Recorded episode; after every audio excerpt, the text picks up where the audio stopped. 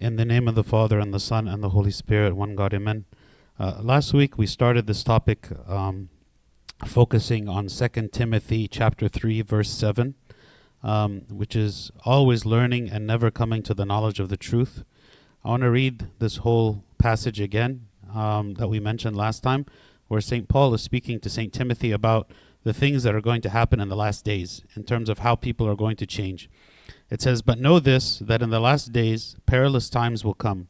For men will be lovers of themselves, lovers of money, boasters, proud, blasphemers, disobedient to parents, unthankful, unholy, unloving, unforgiving, slanderers, without self control, brutal, despisers of good, traitors, headstrong, haughty, lovers of pleasure rather than lovers of God, having a form of godliness, but denying its power. And from such people turn away. For of this sort are those who creep into households and make captives of gullible women loaded down with sins, led away by various lusts, always learning and never able to come to the knowledge of the truth. We spoke uh, last time, uh, the first part of this, but unfortunately there was a problem with the stream and it never got recorded. Um, so I'm going to just try to go briefly over the part that we covered last time.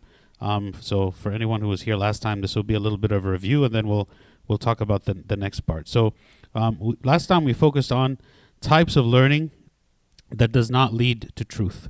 The first one is th- the learning of the worldly wisdom. Um, the idea that uh, many people spend an inordinate amount of time studying um, the different uh, sciences or philosophies uh, of the world, uh, which is useful in and of themselves because they are beneficial to us in the world. But when you think about things from an eternal perspective, they are um, they they only have they only have limited use here in the world, and then afterward, um, you know, whether you uh, know about science or engineering or medicine or uh, whatever trade that you know, um, that knowledge is not going to be useful in heaven. Um, so we we learn those things and we we grow in expertise in those things because we want to be successful in the world and we want to be able to make uh, a living for ourselves. But we should not make such learning to be the the kind of the focus and the goal of our life. You know, we, we, we do this because it's necessary to live, but it should not be, you know, my purpose. My purpose is uh, an eternal and heavenly purpose. So this is the first time of learning that does not lead to the truth. Is the learning of becoming experts in the world um, does not lead to the heavenly wisdom. Uh, the second type of learning that does not lead to the truth is learning the Bible history and stories only, meaning if we focus our understanding of the scripture um, and of any church books or the church fathers or anything, just about wanting to become, just turning it into another field of expertise, uh, just as I would um, any other field that I learn about. Is I, I learn it, I memorize it, I can teach it. Um, maybe I'm very successful in teaching it, and maybe um, as a Sunday school teacher, for instance, I'm able to uh, draw upon many different sources, and I'm able to to, to, to, to expound on different things, and I can quote church fathers and scriptures and all these kinds of things. Um, but it doesn't go any deeper than that. Um, kind of the way that maybe they teach Christianity in universities, um, where they teach it as uh, historical religion. Here's the information, the facts. Here's what it said. Um, but but it doesn't really go beyond just a series of facts and information. Uh, the third way, or the third type of learning that doesn't lead to the truth, we said was learning without faith, meaning I, am learning, but I'm not, um, I'm not uh, believing, right? I'm not really believing. Um, uh, it's it's not something that uh, I've re- I've really uh, committed to, um, and a lot of times people will, will read the scriptures, um, but d- do it in a critical way, uh, criticizing it um, questioning everything in it. Instead of looking at, at it as something that is like above me above my mind to where i need to ascend in order to reach it in order to understand it instead i criticize. So for instance someone who struggles with this would read something in the scripture that is difficult doesn't make sense to them and so they will conclude that um, it's wrong. They will conclude that it's a contradiction. They will conclude that it's irrelevant. They will conclude that it's impossible right? As opposed to thinking well maybe i don't yet have the ability to understand. You know, it reminded me of the Ethiopian eunuch whom uh, Philip uh, saw when he was on the road. Uh, you know, this man, he was reading the book of Isaiah, and Philip asked him, Do you understand what you're reading? And he said, How can I understand unless someone explains it to me? So he had this humility to say that I read the scripture, I don't understand it, so I need someone to explain it to me so that I can understand. He wasn't criticizing the scripture because he didn't understand it. He actually looked at himself and he says, I am the one who's lacking understanding, and I need to be enlightened to be able to understand. So please explain it to me, right? As opposed to someone who would read something that doesn't make sense and immediately they would just jump to some kind of conclusion or, or, or, or criticism of it. So that's another type of learning that does not lead to truth. Um, we also spoke about learning but not applying meaning I'm I'm learning, I'm learning, but I don't actually live it out. It's just knowledge and information and facts. Um, and as James said, what does it profit my brethren if someone says he has faith without works? Can faith save him? Right. So um, we are we, if if we do if we say that we have faith and we have belief, right, but you don't see that manifested in our life, then again, this is something that is not profitable. This becomes just solely uh, the, the, the in the realm of, of academia and philosophy and scholarly work, um, as opposed to that I'm living it out in my life, I'm making sacrifices. It's easy to read the scripture and to memorize it. It's much harder to apply it, especially when it requires sacrifice for us to be able to apply. Um, learning but not understanding. Um, you know, the the the apostles themselves um, that knew the Old Testament prophecies, and yet they did not comprehend how the Messiah uh, was fulfilling those prophecies in the person of the Lord Jesus Christ. So, so even after the resurrection, they still questioned. They didn't understand what is it that you are going to do. They asked him, "Are you at this time going to restore the kingdom to Israel?" Meaning what? Meaning that they thought he was going to be a king who's going to come and rule like King David and establish a political uh, kingdom to overrule and, uh, and, and, and, and rebel against the Roman Empire. So they, they were learning but they didn't comprehend it. What was the significance of it? Sometimes we read the scripture and we don't understand the significance, or we don't understand how it applies to me as an individual. It's easy for me to read the scripture and think of other people that this would apply to. And we would say, oh, I wish such and such person would hear this. I wish such and such person would read this or listen to such sermon, right? As opposed to thinking of how is it that I can, how can, how can, how can I personally benefit? What is its significance um, in my personal life? Um, the last point we mentioned was learning but not experiencing, um, meaning I, I have. Uh, I don't really have a relationship with God. I don't see these things played out in my daily life. Um, my life is not categorized by prayer, which is communication with God. Instead, it's just about learning information and knowledge and facts, believing that this is going to lead me to the truth. And such a person could become very, very scholarly and philosophical, um, maybe able to debate, right? But to to actually feel like you're a child of God is not the same thing as having knowledge of God. Um, to, to, to be a child means you experience the love of God. You taste and see, as King David said in the Psalms, taste and see the goodness of the Lord.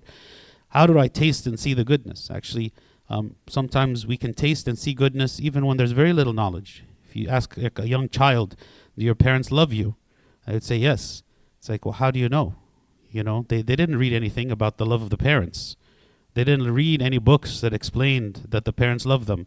They experience the love of the parents in their daily life. They see that the parents are feeding them, are clothing them, are doing good things for them, are loving them, right? That is an experience that we have. And so that experience is very important, right? So if all I'm doing is reading, reading, reading, but I'm not participating in this life, in the spiritual life where I experience God in my life, then maybe also this is not going to lead me to the truth. It's just leading me to become an expert in a field as opposed to having a relationship with God. So, in a brief summary, that's what we talked about last time.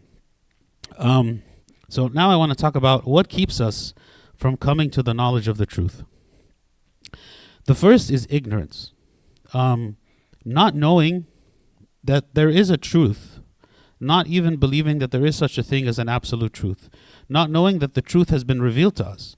You know, there is a, a group of uh, of people in the um, in the book of Acts. They were called the Bereans. And when Saint Paul, or, or not Saint, uh, maybe Saint Peter, uh, one of the apostles, was preaching to them, um, it says what about them in Acts chapter seven? It says about these Bereans. He said these were more fair-minded than those in Thessalonica, in that they received the word with all readiness and searched the scriptures daily to find out whether these things were so. Meaning, when when someone presented to them um, a, a truth, something that they hadn't heard of before, they wanted to examine the scriptures and tell whether this was actually true. Imagine how people nowadays perceive the truth. Um, it's really based on who is the biggest celebrity. You know, the one with the, the, the most celebrity, their voice is the loudest voice. They say whatever it is that they say, and then people run after them, um, kind of like sheep, uh, without even thinking or or, or or, or, or, or, acknowledging. Like, does it even make sense what you are saying? Why am I following you? I'm following you just because you're the most popular person, you're the loudest voice, everyone else is following you. So I'm not actually taking the time to study, right, and to learn and understand. And this idea of searching, right, and reading and studying and researching and understanding, this is something that maybe um, current generations have lost the ability to do this or don't even understand the importance of it. Everything is social media, everything is short video clips, everything is just like bam, you know, give me give me something in 8 seconds. And in those 8 seconds like I either I like it or I didn't like it. It's more about emotion rather than understanding, right? It's more about the heart than the mind. Um, filling the mind with truth takes time. And examining ideas that are presented takes time it's much easier just to kind of like open your mouth and swallow whatever it is that people want to give to you, right? You know, the formats on social media like TikTok or the YouTube shorts or these things, you don't even control what videos you're going to see. You just swipe and then somebody decides, the algorithm decides what you're going to see next, and you're just gobbling it up. Whatever it is, you're gobbling it up. You like it, you didn't like it, you switch to the next one, you're gobbling it up. You're not even choosing what it is that you want to, to see. You're not even doing a search to say, I want to know about such and such. I want to see such a thing. No, somebody else is deciding for you, you know, what it is that you are seeing. And so we have many people who are ignorant because they only see and they only know about the things that other people have chosen that they would see. Right? This is one of the problems that we have, right? Is that somebody else is deciding what you're being exposed to. Even in the news. You know, like um, the algorithms will decide what news to show you. You're not seeing everything. You don't know everything what's happening in the world. You know what, you know, a small slice of it that this algorithm has decided is the most applicable to you. Something that's going to get you to be interested so that you can watch the longest, so you can see the most advertisements and so on. And so what it leaves is is, a, is, is that we are ignorant. We, we don't really understand, right? Um, and again, everything is in the short format and the eight seconds is a real thing. Like they did a study for like Gen Z, and the, the attention span is eight seconds. That's why you'll find like advertisements are not more than eight seconds. Like like things are very uh, geared toward uh, like like short attention spans. People being very distracted, right? So this unfortunately leaves us in a state of ignorance. You know, where were the days where people read and read and read? You know, um, he was the dean of the school of Alexandria when he was 18 years old you know, if you think about an 18 year old person now, what would you think they're capable of? You know, it's like if they're able to get decent grades in school, we're happy. You know, like if they're not on drugs, we're like, good job. You know, like if if if they're if they're not completely dysfunctional, you know, as a teenager, then we're like, that's a successful kid, right? Whereas back in the day, right, you could be the the dean of the school of Alexandria when you're a teenager, right? Like how far have we fallen from that standard? Um, of, of our expectations of what we're actually able to achieve. Because back then, maybe people focused on education more. People actually like they, they, there was not as many distractions. There was not as many things that would just divert one's attention to do frivolous things that had no value. So people could invest the time to read and to learn and to grow and to mature and so on. But if we are ignorant and we have not developed the skill of researching and learning, then any idea that falls on me, I'm just going to accept it based on whether it feels good, based on who said it, based on if other people agree with it, right? So I'm not really examining anything, I'm not really testing anything, um, but I'm just accepting, right? So this is going to leave me in a state of ignorance and confusion. Another reason why um, we might um, not come to the knowledge of the truth is because of sin unrepented sin. In Isaiah 59:12 it says, "But your iniquities have separated you from your God, and your sins have hidden his face from you so that he will not hear." Ultimately, the one who um, who enlightens us, who gives us the truth, who is the truth is Christ. As we said last time, Christ said, I am the way, the truth, and the life. And in no other field do we say that truth is a person, but in Christianity, truth is a person. So if you want to have truth, you have a relationship with the Lord Jesus Christ. That's the definition of truth um, in Christianity.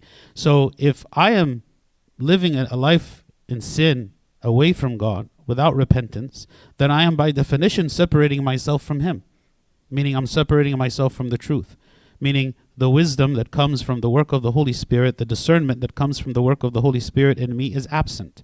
So, how is it that I'm going to look at something and discern? You know, when the scripture says test the spirits, how am I going to test the spirits? How am I going to look at something and say, this is true and this is false? Not just that I might not have the knowledge, but I don't have the discernment. I don't have the work of God in me because I have separated myself from God. Your iniquities have separated you from your God. So, living a life in sin is a big reason why many people remain ignorant and remain um, away from the truth, remain not knowing the truth because they are living this way. And actually, a lot of times, people who refuse to, to come close to God, or people, for instance, who might say, I have a problem with Christianity because of one, two, three, four, five, all these theological reasons. Okay? Um, a lot of times, that's not really the reason. You know, we use maybe the, or some people use the theological arguments to justify why they have chosen to um, not be part of the church. But the real reason is the church condemns their behavior, right? Like I choose a certain lifestyle that makes me happy, right? And I know that the church condemns me for it. The church is telling me this is against the commandment of God. You should not do this, right? And so I want to convince myself that this church doesn't know what they're talking about right? Like they, I, I come up with these nice sounding theological arguments and debates, speaking about why the, the, the, the church and the Christian faith is wrong and whatnot. But what I'm really doing is I'm just justifying my stance because I don't want to submit to the will of God. This goes to the idea of learning without experience. Ex- part of our experience is, and part of our application of our faith is submitting our will, which is very difficult right? Like if my will tells me I want to go down a certain way, um, and I feel very strongly about that, but it's a way that God has condemned, and He says this way is wrong, right? In order for me to really apply um, the learning that I have, to apply the understanding of the faith that I have, I have to be willing to sacrifice and give up that thing, um, and submit my will to God. Because if I do not submit my will, then my um, my relationship with God is damaged and the, the, the voice of God, right, in my heart, my conscience, um, is is crippled. So when I am presented with truth, I can't tell if it's true, right?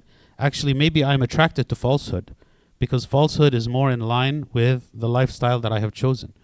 So because I desire sin, um, the Word of God condemns me. I don't want to read the Word of God. And because I don't read the Word of God, I don't come to the truth. Or if I do read the Word of God, I read it to criticize it. I read it to attack it. I read it to belittle it. I read it without the belief that this is truly life changing and this is we should all conform ourselves to this truth. So unrepented sin is a big reason why maybe some people um, do not do not know the truth. Another is the cares of life. We are so dis- busy and distracted by so many things that we don't take the time that we need in order to invest in our spiritual life and do spiritual practices that help us to be planted firmly in God and in the church. And so we find that our understanding is limited, our drive for God, our passion for God is limited because we are so busy with the world. In Haggai chapter 1, uh, the prophet here is, is speaking um, the words of God to the people. This is after the people returned from the exile and they uh, have yet to build the house of God or re- rebuild the house of God that remains in ruins. After the people returned from the exile, everybody cared about what? I want to build my house. I want to build my place, the place that I'm going to live, right? And they left the house of God desolate, right? So the prophet is coming now to condemn them. And this is what he says Now, therefore, thus says the Lord of hosts Consider your ways. You have sown much and bring in little. You eat, but do not have enough. You drink, but you are not filled with drink. You clothe yourselves, but no one is warm. And he who earns wages earns wages to put into a bag with holes. Thus says the Lord of hosts Consider your ways. Go up to the mountains, and bring wood, and build a temple, that I may take pleasure in it and be glorified, says the Lord. You looked for much, but indeed it came to little. And when you brought it home, I blew it away. Why, says the Lord of hosts, because my house that is in ruins, while every one of you runs to his own house. Meaning, you have spent all of your time focusing on your own house, on your own things, on your own family, on your own work, on your own money, on your own career, on your own retirement, on your own whatever, right? And you have left my house in ruins. Why didn't you spend the time to go and build my house, right? So, metaphorically for us, right, it is why are you so busy and distracted by the things in the world and you do not come and, and sacrifice time, money, effort, energy, resources, whatever the case might be, for the house of God, for your own edification, for your spiritual life. And he makes it very clear that all of the effort that they're putting in their own life is actually futile. Because he says, You earn wages to put into a bag with holes. You drink, but you are not filled with drink. You eat, but you do not have enough. Meaning, every action that you do um, on your own, in your distracted state that you are in, neglecting my house, it is it, its end is nothing because I have not blessed it. Right? Like God is saying, when I bless it, then even the little becomes much. Like today in the gospel about the feeding of the multitude. You know, he took the, the five loaves and the two fish, something very meager, something very small, could feed barely anyone, and he multiplied it to where it could feed 5,000 men.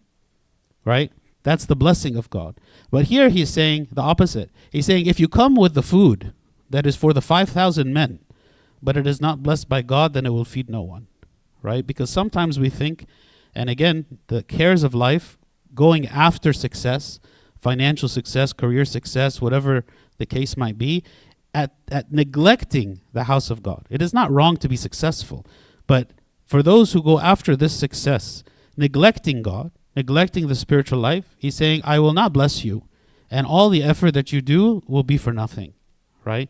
And so this is another reason my, maybe why we don't come to the knowledge of the truth right? We are always learning, but never coming to the knowledge of the truth because all of my effort and energy is spent on myself, on my own life, on my own things, and I'm not spending that time um, and, and, allocating time for God in any of it. Okay. Consequences of worldly wisdom. Just a few points. One is grief and sadness. Interesting. Okay, so in Ecclesiastes chapter 1, King Solomon says, For in much wisdom is much grief and he who increases knowledge increases sorrow. What kind of wisdom is he talking about? He's not talking about the godly wisdom. He's speaking about the worldly wisdom. He's saying the more you advance in knowledge of the world, what will happen to you? You're going to increase in sorrow, which is strange, right? Like you might think it should be the opposite. Why is increasing in knowledge wrong? Why is what is wrong with increasing in knowledge? Why is it going to bring sorrow, right? Because in the world, ultimately, the world is corrupted. Like we are we are investing all of our time to know more about the corrupted world. And as we know more and more about the world, we more and more discover its corruption. You know, why is it that God didn't want Adam and Eve to eat of the, the tree of knowledge of good and evil? You might say, well, wouldn't it be good for them to know about good and evil? But what was it actually going to do? It was going to destroy their innocence. Right? God wanted them to remain innocent. Look at the difference in the stress level between a child versus an adult. You know, the children, they live in the same world as the adults, but they are completely oblivious to the world. They don't know anything about the world. They know anything about the, the problems that can happen in the world, the stress that can happen in the world, the catastrophes that happen in the world. They don't know anything about any of that. And so they live their life completely innocent and happy, right? But as adults, when we now are very aware of all the stresses and all the problems and all the things that can go wrong in the world, what happens to us? We're just stressed out. We're worried. We're afraid. We feel like, you know, um, I have to make a way on my own, and that causes us stress to secure our own way. Whereas children don't know anything, and yet God takes, takes care of them. Just like the Lord said in the Sermon on the Mount, you know, if you if if God even uh, clothes the grass of the field, or if even He gives food to the birds, right? How much more will He give to you? But how hard is it for us as mature, sophisticated, knowledgeable adults to, to believe that God is going to feed us just like He feeds the birds? You know? No, we think, no, I have to work and I have to make money, and, and, and, and if I don't, then I'm not going to be able to pay the bills and I am not going to be able to. It causes stress, right? Whereas He's telling us, no, actually, I provide for you everything. Yes, you do your part, but in the end, I'm the one who provides everything for you. So, what is the all of this knowledge that we've learned about the world, though it might be necessary for us to function in it, but it also brings grief, right? It brings grief. So this is actually one of the consequences of the worldly wisdom. Some of it is inevitable. Some of it we have to go through, um, right? But that is then the struggle, right? How is it that I can know about every possible thing that can go wrong, but at the same time I'm without care? I'm without I'm without I'm without worry. I keep trusting in God in it. Wisdom of the world brings grief. Also despair. In Ecclesiastes chapter 2, he says, Therefore I hated life, because the work that was done under the sun was distressing to me, for all is vanity and grasping for the wind. Um, a lot of young people have the experience that after they spent an entire lifetime looking forward to being done with school and working and being adults and uh, making money for themselves, that when they begin work, their conclusion is, I waited all this time for this. Like this is this is so difficult and it's so burdensome and every day I go to work and every day I do the same thing and I'm tired and I have no freedom, right? Um, because work is distressing. Because that is actually the curse that God gave to Adam when he said, By the sweat of your brow, you know, you are going to work the land, and the land will be difficult for you to work. Saying the world is corrupted. In the garden, the work that God gave Adam was pleasant and delightful and easy and fulfilling. But in the corrupted world, all of the work that we do is painful and difficult and boring and tedious, right? So, yes, there are some of us who love what we do, but even those who love what we do, right? We don't love it all the time. We don't love it every day. And there are all kinds of stresses that might come in our work and our career, right? So he's saying, I hated life because the work that was done under the sun was distressing. Meaning, in the end, people spend their entire life working, entire life working to make money so that they could live. And then in the end, when you die, you don't take any of it with you. And one of the main points of the book of Ecclesiastes when King Solomon was writing is like, what is the point of all you're doing? Work to live, but don't live to work. Like, like all of the effort that you're putting into this is is is in the end going to be taken from you right so why are you putting such an inordinate amount of effort and time and energy to make a career for yourself to make a life for yourself when in the end it's all going to be taken away and so this stress that comes with all of this work can bring also despair this is one of the consequences of the worldly wisdom right? Of the worldly success, of the focus only on the world and not focus on the world to come. Destruction. Um, in Proverbs 14:12, I quote this all the time. It says, "There is a way that seems right to a man, but its end is the way of death." Like, okay, so the, what is the way that seems right to a man? The way that seems right to a man is the worldly wisdom, right? Like, like the the, the one who who knows the most the one who is wise in the ways of the world, who thinks that their approach and their way is the key to success, the key to happiness, the key to joy, the key to, to and they'll write books about it and, and give talks about it. Be like, I have found the way. Read my book. You know, I'll tell you the way for you to be successful in your life. Right? But again, there is a way that seems right to a man, but its end is the way of death. What is it that actually brings life? It is only God that brings life, because God is the source of life and the only way for us to continue to have eternal life is in Him.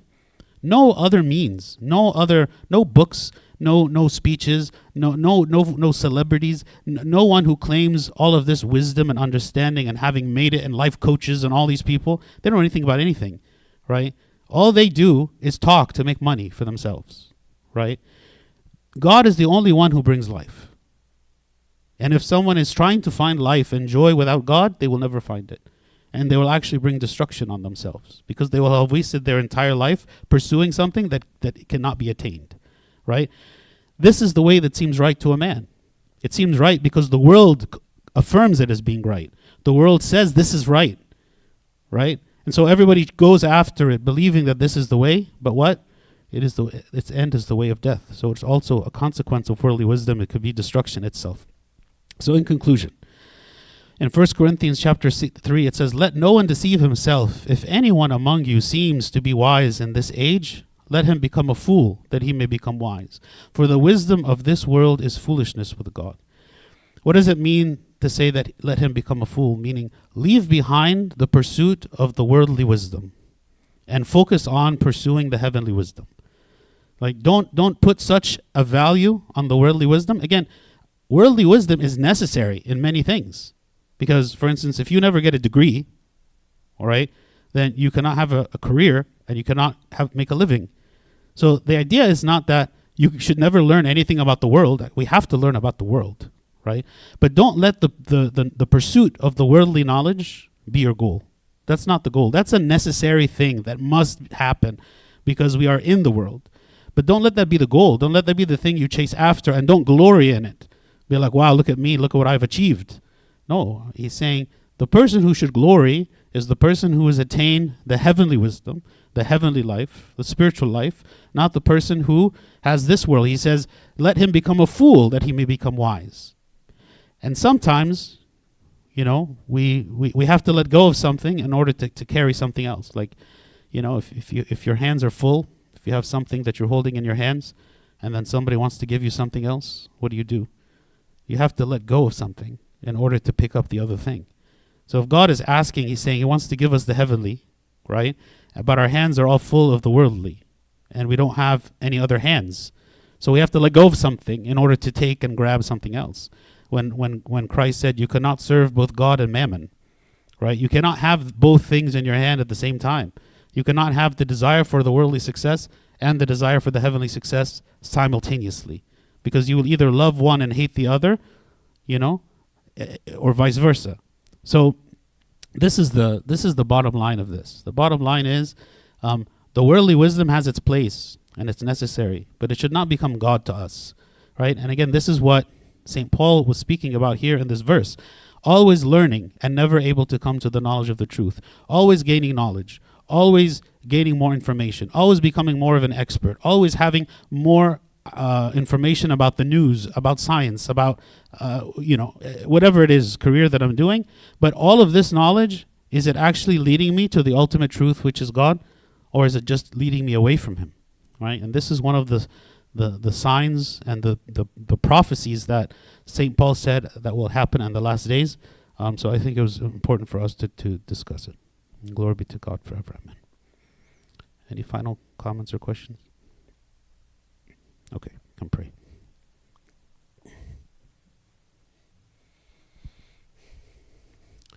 In the name of the Father, and the Son, and the Holy Spirit, one God, amen. We thank you, O Lord, for this day. We ask for your blessing in everything, and we ask, O God, that you fill us with your knowledge, and do not let us pursue only this vain and worldly knowledge um, that leads to destruction. Help us, O God, to be mindful of you at all times and to remember what is the most important thing and what is it that we value in our life. Guide us and protect us, and, and protect us, O Lord, from the temptations of the enemy that comes fiercely upon us. That as, O Lord, your scripture says, in the last days perilous times will come. Times, O Lord, that will, that will test us. Times that will bring us, O Lord, um, to the brink of falling. Yet protect us, O Lord, from, from the fall so that we do not fall and that we remain faithful to you at all times. With the prayers of St. Mary, Archangel Michael, St. Paul, St. Mark, and all your saints, hear us as we pray thankfully. Our Father who art in heaven, hallowed be thy name. Thy kingdom come, thy will be done on earth as it is in heaven. Give us this day our daily bread, and forgive us our trespasses, as we forgive those who trespass against us. And lead us not to temptation, but deliver us from evil one. In Christ Jesus our Lord, for thine is the kingdom, power, and the glory forever and ever. Amen. The love of God the Father, the grace of the only begotten Son, our Lord God and Savior Jesus Christ, the communion of the gift of the Holy Spirit be with you all. Go in peace. The peace of the Lord be with you all. Amen.